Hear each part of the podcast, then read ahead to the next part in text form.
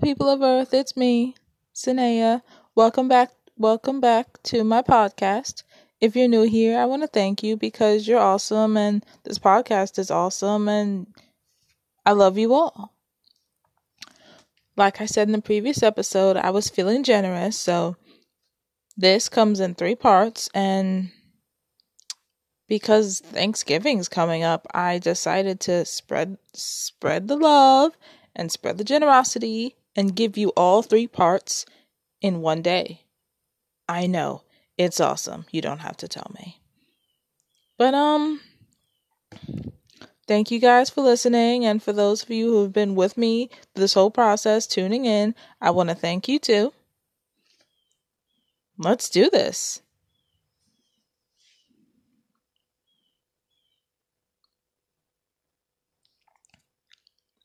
Elise and CJ walked down the dark hall together. Peter was ahead of them and Doug was still over his shoulder. CJ looked at her. Um, what happened to those guys? They'll never bother you again. I promise, Elise said with a smile. Did you kill them? Nope. Don't worry about them. They're not your problem anymore. The girl was confused, but also fearful because her question was not exactly answered. How are you feeling? Um, are you okay? D- define okay. I've been getting the hell scared out of me a lot lately. Oh, I'm so sorry about that. Elise said. She noticed the blood on the girl's sweater. You know, I hear that Club Soda will get that right out. Blood on your clothes, I mean. Uh, oh, thanks. I'll try that. Don't quote me on that, though. It's just a rumor I heard. CJ was feeling anxious. She didn't know how to react to any of this. Yes, this girl had saved her life, but why was she so calm? She noticed her glaring at Peter for some reason. You could say something to her, she demanded him. Some words of encouragement, perhaps? To calm her? Peter finally stopped and turned around. He locked eyes with CJ. Your friend's bleeding a lot, but don't be scared. He turned and kept moving again. CJ scoffed in disbelief. Too late for that. Elise rolled her eyes. Unbelievable. He turned and walked slowly. He was feeling defensive. What? What'd I say? The girls looked at each other. Thanks for trying. At least Doug and I are safe, thanks to you and. She looked at the girl. Oh, right. I'm Elise. Yeah, you're the one who knows Will. She shrugged innocently. Guilty. Sorry, he's just a good friend. An ally. Ally? It means he works with us.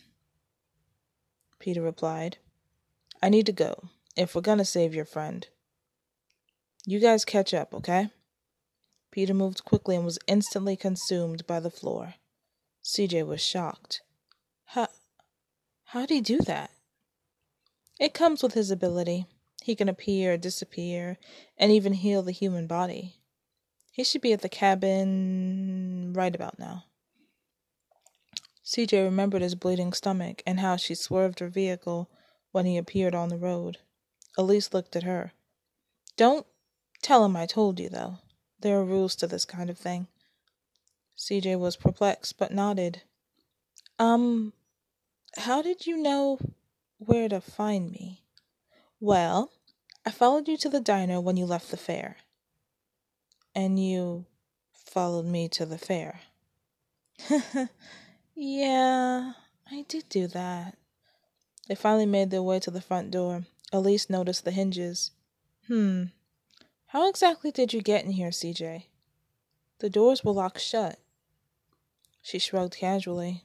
I just pulled as hard as I could. Hmm. It was impressive to the young girl, but also worrisome.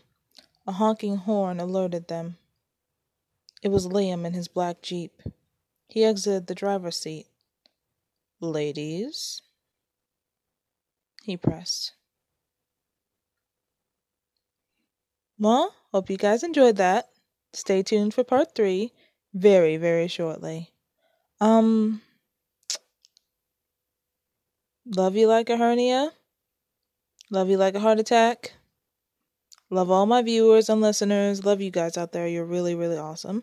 And stay, stay tuned for part three. Ciao for now.